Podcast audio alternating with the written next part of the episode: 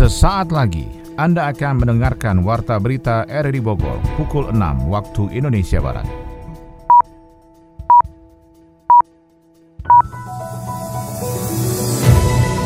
Selamat pagi dan salam jumpa. Kami kembali hadir dalam Warta Berita edisi hari ini, Kamis 17 Juni 2021. Siaran ini bisa Anda dengarkan juga melalui audio streaming di RRI Play dan bisa Anda dengarkan juga di Radio Tegar Beriman Kabupaten Bogor. Berita utama hari ini adalah penanggulangan penyebaran COVID-19 terutama di klaster pondok pesantren di Kota Bogor terus dilakukan. Ya, tidak boleh ada aktivitas keluar masuk dari pesantren maupun menuju pesantren. Dan yang kedua, seluruh santri itu kita lakukan PCR tes lagi. Pemerintah diharapkan memfasilitasi penyandang disabilitas untuk bekerja dan mencukupi kebutuhannya. Sebetulnya bukan keuntungannya, tapi coba di kondisi seperti ini kita bisa memberikan pekerjaan saudara-saudara kita yang disabel. DPRD Kota Bogor mengingatkan rencana pembelajaran tatap muka harus memperhatikan perkembangan COVID-19 yang meninggi belakangan ini. Dikaji betul agar tidak menutup kemungkinan bahwa pada tahun ajaran baru ke depan pembelajaran jarak jauh masih menjadi pilihan terbaik untuk penyelenggaraan pendidikan di Kota Bogor. Bersama saya Maulana Isnarto, inilah Warta Berita selengkapnya.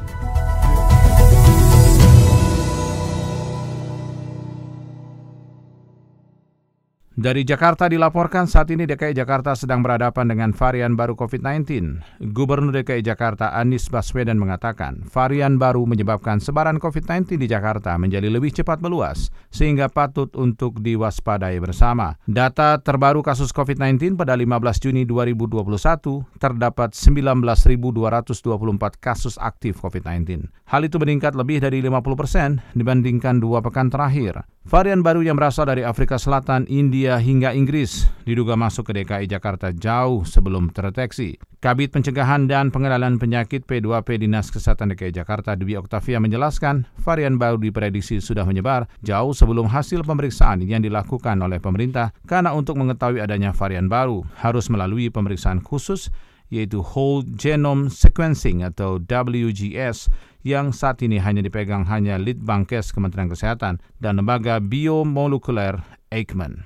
Selain laboratorium yang terbatas untuk pemeriksaan WGS, kendala untuk mendeteksi varian baru karena jumlah yang masih sedikit. Sementara itu di Kota Bogor, penanggulangan penyebaran COVID-19 terutama klaster pondok pesantren terus dilakukan. Berikut dokumenternya bersama Adi Fajar Nugraha.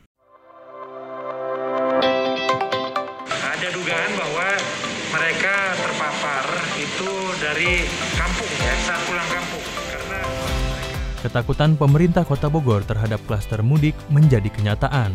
Hal ini ditandai dengan adanya 32 santri yang terkonfirmasi positif COVID-19 pada awal Juni kemarin di Pondok Pesantren Bina Madani, Kelurahan Harjasari, Kecamatan Bogor Selatan, Kota Bogor. Kasus itu langsung menjadi fokus penanganan pemerintah Kota Bogor setelah sebelumnya juga terdapat klaster baru penyebaran COVID-19 pada perumahan Gria Melati Bubulak. Wali Kota Bogor Bima Arya mengatakan munculnya klaster baru itu diduga dari aktivitas mudik para santri yang telah kembali ke kota Bogor. Ada dugaan bahwa mereka terpapar itu dari kampung ya saat pulang kampung karena mereka ada yang dari luar Jawa juga, ada yang dari Jawa juga, ya Jawa Tengah, Jawa Timur, luar Jawa.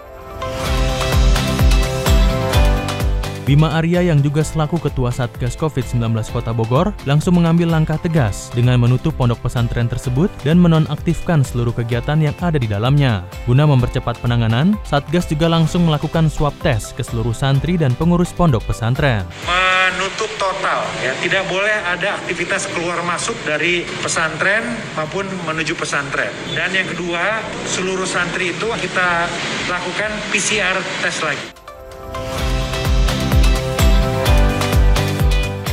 Setelah dilakukan swab test terhadap ratusan santri dan pengurus pondok pesantren, didapatkan penambahan terkonfirmasi positif sebanyak 65 santri. Hal itu membuat Satgas di wilayah Harjasari melakukan pengetatan pengawasan terhadap pondok pesantren tersebut. Ketua Satgas wilayah terbatas yang juga Kepala Satpol PP Kota Bogor, Agustian Sah mengatakan bahwa saat ini seluruh santri yang positif sudah dievakuasi ke pusat isolasi COVID-19 di Pusdiklat BPKP Ciawi Bogor untuk mendapatkan penanganan lebih lanjut. Ya, yang jelas 65 25 santri sudah kita rujuk semua ke isolasi di BPKP Ciawi dan mereka semua sehat, tidak ada gejala laporan dari sana, dengan satupun yang bergejala. Terus di dalam sini pun kita lakukan sterilisasi area. Area ini kita isolasi karena ini zona merah. Hmm. Area ini kita isolasi dengan penjagaan gabungan dari kepolisian, TNI dan Pemkot Bogor. Lalu penyemprotan disinfektan sehari dua kali oleh tim dari BPBD. Lalu ada pemberian vitamin, susu dan makanan tambahan untuk para santri dari Dinkes. Penanganan klaster baru ini juga dilakukan oleh aparat kewilayahan lintas sektoral setempat. Kapolsek Bogor Selatan Kompol Supriyatna menuturkan, semua stakeholder menjalani prosedur dengan menjalankan swab test kepada mereka yang baru datang dari luar kota sesuai dengan peraturan PPKM yang berlaku di Kota Bogor. Pelarangan itu belum ada, mereka sudah pulang sehingga tidak terjaring oleh kita. Baru ketika mendengar bahwa ada yang pulang, makanya kita bersama-sama dengan pihak kesehatan, pihak Pol PP, termasuk pihak Koramil meminta kepada pengurus di sini kalau santri itu udah mudik minta di swab antigen atau PCR dan memang yang para positif ini semuanya bukan warga sini semuanya warga luar kota Bogor. Dimungkinkan ini klaster luar yang kebawa ke sini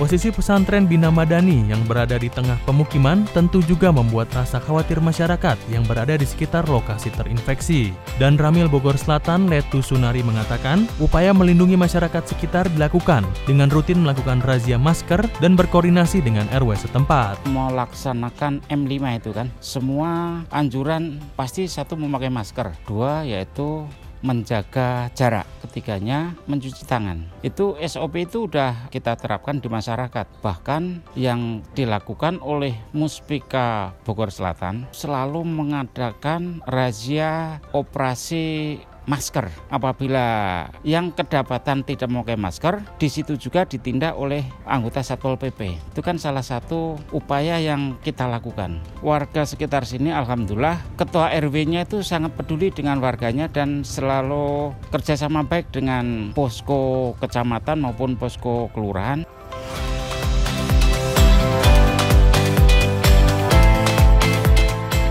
Informasi terakhir dari Satgas COVID-19 Kota Bogor menyatakan bahwa klaster perumahan Gria Melati Bubulak, seluruh warga yang terpapar telah sembuh 100%. Sementara kabar baik pun datang dari klaster Pondok Pesantren Bina Badani, di mana dari 65 orang yang terpapar, sebanyak 20 penghuni ponpes tersebut telah dinyatakan sembuh atau negatif COVID-19.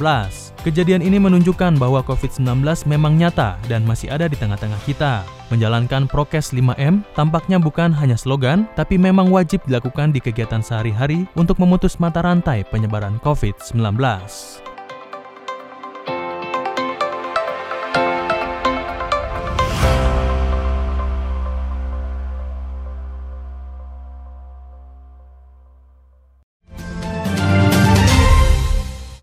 Pemerintah diharapkan memfasilitasi para penyandang disabilitas untuk bekerja dan mencukupi kebutuhannya. Yofri Haryadi melaporkan. Kabupaten Bogor mencatat ada 7.358 penduduknya merupakan penyandang disabilitas atau sekitar 0,14 persen dari 5,5 juta jiwa warganya. Meski jumlah tersebut sangat kecil, di bawah satu persen akan tetapi mereka memiliki hak yang sama mendapatkan pelayanan sosial dan diperhatikan kebutuhan hidupnya yang tidak hanya melalui insentif yang dikucurkan namun juga bekal kemandirian. Inilah yang menjadi pesan Menteri Sosial Tri Risma hari ini saat melakukan kunjungan kerjanya di Balai Disabilitas Ciung Wanara Cibinong Kabupaten Bogor beberapa waktu lalu. Salah satu yang harus disiapkan adalah mencetak sumber daya manusia dari para penyandang disabilitas untuk mampu bekerja dan mencukupi kebutuhannya sehingga nantinya para penyandang disabilitas dapat bekerja dan mendapatkan penghasilan yang sama sesuai kapasitasnya. Bapak ngakui kan kalau buatan anak-anak berkebutuhan khusus itu sangat halus, betul ya?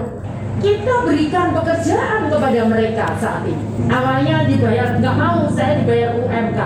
Saya nggak mau, harus dibayar UMK. Bu, saya lebih murah loh 30 persen katanya Pak Roni. Pak Roni, tapi bayar UMK ya, saya bilang itu. Sebetulnya bukan keuntungannya, tapi coba di kondisi seperti ini, kita bisa memberikan pekerjaan saudara-saudara kita yang disable, yang mungkin juga Jangankan yang disabel, wong yang normal aja kena, kena PHK.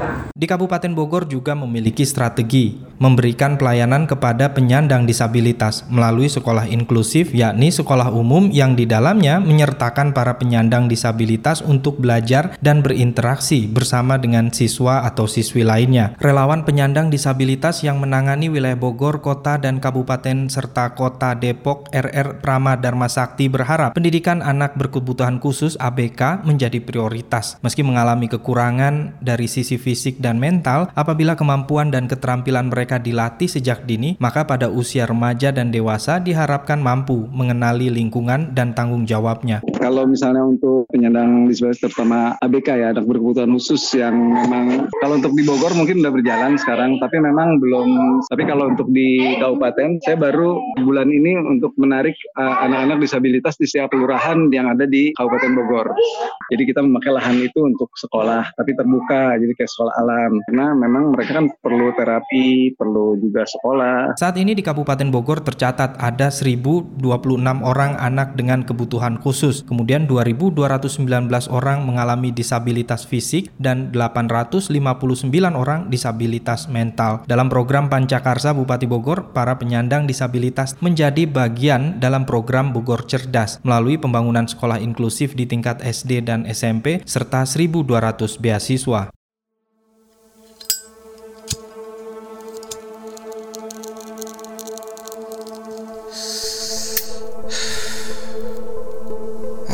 Habis amat nih rokok. Buang ah. Membuang puntung rokok yang masih menyala secara sembarangan dapat memicu terjadinya kebakaran. Bara dari api rokok mudah membakar benda kering dan meledakkan suatu tempat yang terkontaminasi gas atau bahan bakar. Jadi, berhati-hatilah. Akibat kelalaian yang dianggap sepele bisa merugikan orang banyak.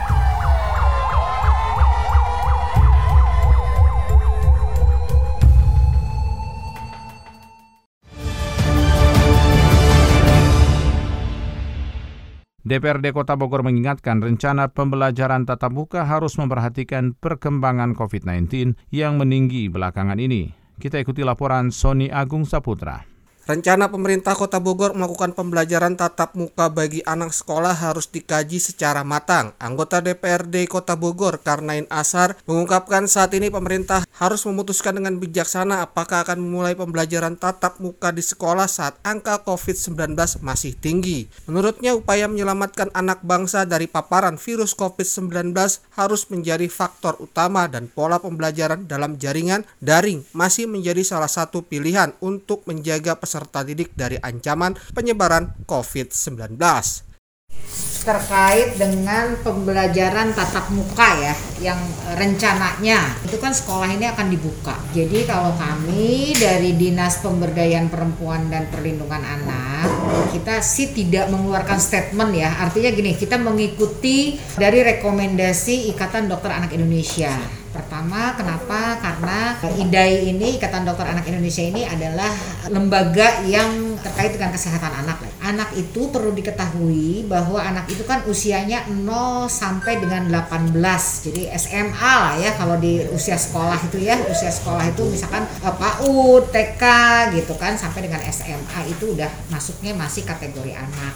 Dan anak ini merupakan kelompok rentan terhadap COVID. Hal serupa juga disampaikan Dinas Pemberdayaan Perempuan dan Perlindungan Anak Kota Bogor yang memandang saat ini terlalu riskan dan mengkhawatirkan jika memulai pembelajaran tatap muka di sekolah. Kepala Dinas Pemberdayaan Perempuan dan Perlindungan Anak Kota Bogor Ice Pujiati menegaskan saat ini belum ada rekomendasi dari Ikatan Dokter Anak Indonesia IDAI untuk dapat memulai pembelajaran tatap muka di tahun ajaran yang baru. Kasus positif COVID-19 di Kota Bogor masih cenderung naik pada pekan-pekan sekarang dan saya kira ini menjadi pilihan yang harus dikaji betul agar tidak menutup kemungkinan bahwa pada tahun ajaran baru ke depan pembelajaran jarak jauh masih menjadi pilihan terbaik untuk penyelenggaraan pendidikan di Kota Bogor baik TK, SD maupun SMP serta SMA karena situasinya masih harus dicermati betul dengan pertumbuhan kasus COVID pada hari-hari sekarang. Pihak Dinas Pemberdayaan Perempuan dan Perlindungan Anak Kota Bogor akan berkoordinasi dengan seluruh pihak seperti Dinas Pendidikan Kota Bogor dan Provinsi Jawa Barat termasuk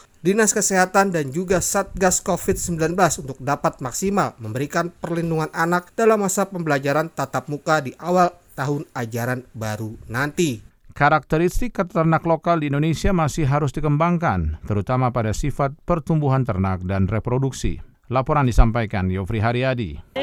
Cipelang, balik embrio ternak Cipelang. Apa ya sapinya? Bibitnya gitu. Oh sedang dikembangkan. Jadi dari awal kan, jadi nanti tidak dijual dulu, uh, dikembangin ke UPT-UPT-nya Kementan. Jelang Idul Adha, Kabupaten Bogor dibanjiri hewan ternak sebagai hewan kurban dijual bebas baik di lokasi strategis sudut kota maupun secara daring melalui platform digital. Dapat dilihat secara langsung jenis hewan ternak pedaging seperti sapi dan domba yang dijual merupakan hasil persilangan genetik dari sapi lokal Nusantara. Perpaduan genetik inilah yang menjadikan kualitas hewan serta daging lebih bermutu dari genetik ternak sebelumnya. Pakar genetik hewan IPB University, Profesor Asep Gunawan mengatakan karakteristik ternak lokal di Indonesia masih terus dikembangkan, terutama pada sifat pertumbuhan ternak dan reproduksinya. Dua prioritas inilah yang tengah diriset untuk didapatkan bibit ternak unggulan yang sesuai dengan kondisi cuaca dan karakteristik di Indonesia. Upaya penyediaan pangan sehat asal ternak dapat dilakukan di antaranya dengan memaksimalkan sumber daya genetik. Sebagaimana kita ketahui Indonesia kaya akan sumber daya genetik di antaranya adalah sumber daya genetik ternak lokal. Nah perbaikan mutu genetik ternak ini telah dilakukan oleh kami khususnya saya selama 15 tahun mengabdi di IPB.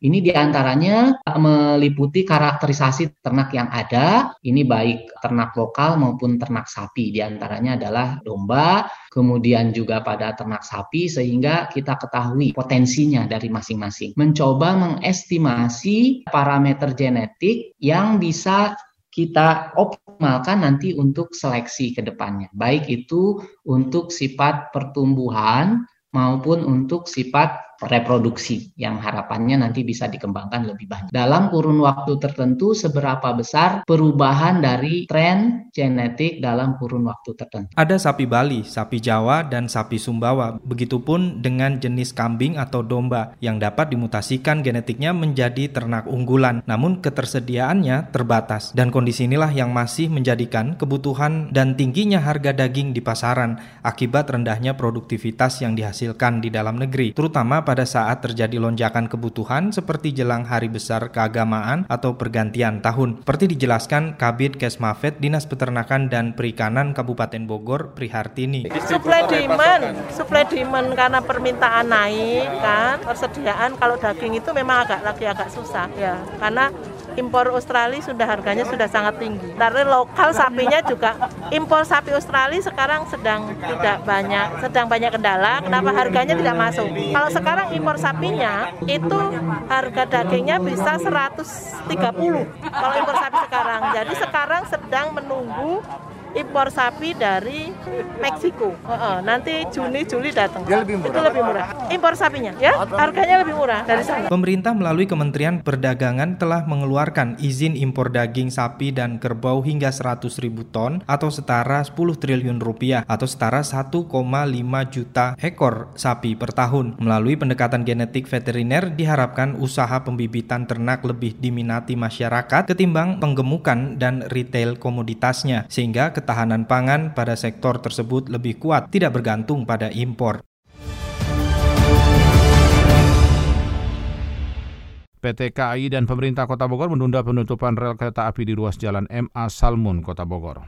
Sony Agung Saputra melaporkan. Gejolak masyarakat yang menentang adanya penutupan rel kereta api yang menghubungkan MA Salmun dengan Pasar Kebun Kembang di sekitaran stasiun Bogor mendapat respon dari PT KAI dan pemerintah Kota Bogor. Anggota Komisi 3 DPRD Kota Bogor Dodi Setiawan mengungkapkan seharusnya pemerintah kota dan PT KAI bijaksana dalam menetapkan keputusan penutupan ruas jalan yang melintasi rel kereta api itu. Karena masyarakat sudah bertahun-tahun menggunakannya sebagai akses untuk sarana perhubungan dalam kegiatan perekonomian sehari-hari. Tolong catat nama saya Dudi Setiawan anggota Komisi 3 dan juga sebagai ketua De Demokrat. Nggak setuju lah penutupan nggak setuju lah saya. Cobalah duduk bersama dulu ya kan? Kalau ini pembangunan masih lama boya jangan buru-buru tergesa-gesa untuk ditutup itu akses jalan. Sementara itu Muspika Kecamatan Bogor Tengah juga terus melakukan koordinasi dengan semua pihak agar bisa mencari solusi dari penutupan akses perlintasan sebidang rel kereta api tersebut. Kapolsek Bogor Tengah Kompol Suminto menjelaskan pihaknya terus mengawasi proses yang terjadi di kawasan MA Salbun agar tetap tercipta kondusivitas wilayah.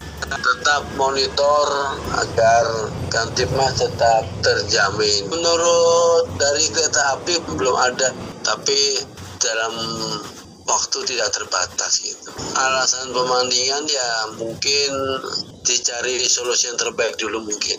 Mudah-mudahan di sekitar Salmun aman. Selanjutnya Muspida Kota Bogor menurut rencana akan melakukan pembenahan di kawasan tersebut agar tidak terlihat kotor dan kumuh sekaligus untuk memperlancar arus lalu lelang masyarakat yang berada di kawasan itu. Kita masuk ke berita ekonomi. Ada dua berita ekonomi yang akan dilaporkan Adi Fajar Nugraha. Keinginan Presiden Joko Widodo mengenai pertumbuhan ekonomi Indonesia di kuartal 2 2021 yang bisa mencapai 7 persen bisa berujung angan-angan belaka. Hal itu dikarenakan meningkatnya kasus COVID-19 di beberapa kota besar Indonesia yang berdampak pada pelemahan ekonomi. Direktur KOR Indonesia Muhammad Faisal mengatakan, lonceng gelombang kedua COVID-19 semakin nyata. Imbasnya pada ekonomi akan semakin jauh dari proyeksi pemerintah. Pihaknya pun memprediksi pada kuartal 2 2021, pertumbuhan ekonomi masih berada di angka 4 hingga 5 persen. Saat kasus meningkat, dia mengatakan pembatasan kegiatan pada masyarakat pun harus dilakukan. Namun di sisi lain, pendapatan masyarakat terutama yang bergantung pada kegiatan mobilitas akan kembali turun. Faisal menuturkan akan sulit menekan kasus COVID-19 tanpa harus mengorbankan sektor ekonomi. Menteri Keuangan Sri Mulyani Indrawati mengungkapkan rencana pengenaan pajak pertambahan nilai atau PPN pada bahan pokok alias sembako akan menyasar ke kualitas premium impor, misalnya beras sirataki dan basmati. Sementara beras lokal seperti rojo lele dan pandan wangi diisyaratkan tidak kena pajak. Sri Mulyani menjelaskan, pengenaan pajak ini dilakukan karena meski sama-sama beras, namun harga di antara beras-beras ini cukup berbeda. Menurut catatan Menku, harga beras rojo lele sekitar Rp10.000 per kilogram, sementara beras sirataki bisa mencapai Rp50.000 hingga Rp200.000 per kilogramnya. Selain beras, Sri Mulyani juga memberikan contoh pengenaan PPN pada sembako premium lainnya seperti daging sapi. Pemerintah dikatakannya tidak berencana mengenakan pajak pada daging sapi lokal, namun akan menyasar pada daging wagyu. Kendati begitu, Sri Mulyani menjelaskan skema pungutan pajak nantinya bisa dibedakan melalui besaran yang berbeda-beda. Hal ini dilakukan melalui skema pajak multitarif seperti yang nantinya akan dicantumkan dalam RUU tentang perubahan kelima Undang-Undang Nomor 6 Tahun 1983 tentang ketentuan umum dan tata cara perpajakan. Dari mancanegara, China akan mengirim tiga astronot ke orbit bumi sebagai misi luar angkasa dengan awak manusia pertama dalam hampir lima tahun terakhir. Misi itu merupakan bagian dari rencana penyelesaian stasiun luar angkasa China pada akhir tahun depan. Ketiga astronot itu sedianya akan ditebangkan ke luar angkasa melalui pesawat ulang alik Shenzhou 12 pada hari ini. Dilansir dari Reuters, Asisten Direktur China Manned Space Ji Qiming mengatakan bahwa pesawat itu akan diluncurkan dari Jiquan, Provinsi Gansu. Masing-masing astronot akan menjalankan misi itu bernama Ni Heiseng, 56 tahun, Liu Boming, 54 tahun, dan Tang Hongbo, 45 tahun. Sementara itu astronot cadangan untuk misi itu adalah Zai Jigang 54 tahun, Wang Yaping 41 tahun dan Ye Guangfu 40 tahun. China terakhir mengirim astronot ke luar angkasa pada tahun 2016, kala itu dua astronot bernama Chen Dong dan Jin Haipeng diterbangkan dengan pesawat ruang angkasa Shenzhou 11 ke Tiangong 2. Tiangong 2 merupakan sebuah prototipe stasiun angkasa dan kedua astronot itu tinggal di sana selama sekitar satu bulan. Misi pada Kamis ini dipimpin oleh Ni, penduduk asli Provinsi Hubei dan mantan pilot Angkatan Udara Cina. Dari dunia olahraga, Persatuan Gantole Para Layang Indonesia PGPI Kabupaten Bogor mematangkan persiapan untuk babak kualifikasi Pekan Olahraga Provinsi BK Porprov ke-14 Jawa Barat. Berikut laporan Air Melinda.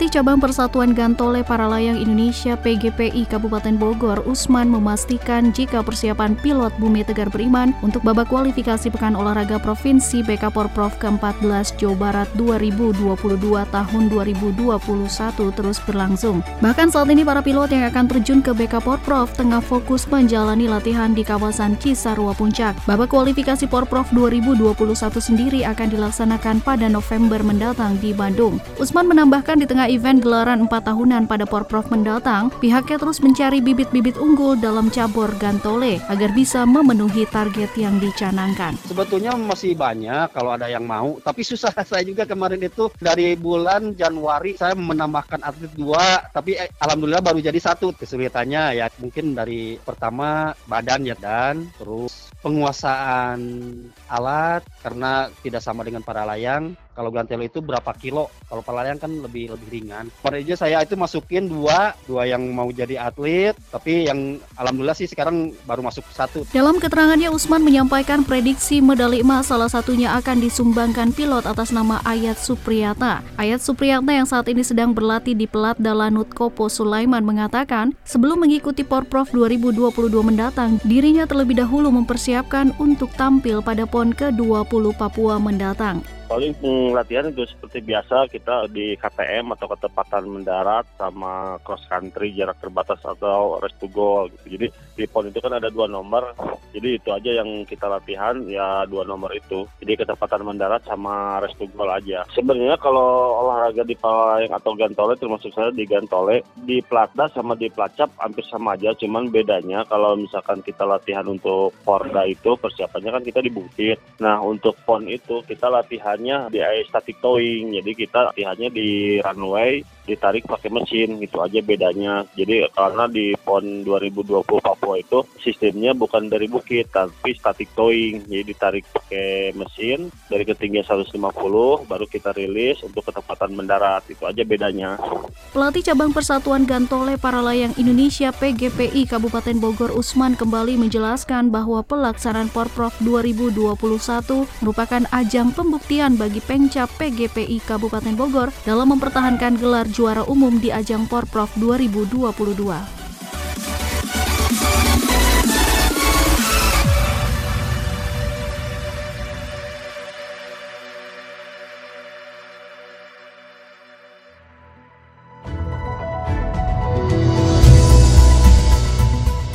Demikian informasi yang kami hadirkan dalam Warta Berita di edisi hari ini. Sebelum berpisah kami sampaikan berita utama. Penanggulangan penyebaran COVID-19 terutama di klaster pondok pesantren di kota Bogor terus dilakukan. Pemerintah diharapkan memfasilitasi penyandang disabilitas untuk bekerja dan mencukupi kebutuhannya. DPRD Kota Bogor mengingatkan rencana pembelajaran tatap muka harus memperhatikan perkembangan COVID-19 yang meninggi belakangan ini. Siaran ini bisa Anda dengarkan juga melalui podcast kami di Spotify, Anchor, Portal, dan Google Podcast. Mewakili kerabat kerja bertugas, saya Maulana Istar mengucapkan terima kasih atas perhatian Anda. Selamat pagi, sampai jumpa.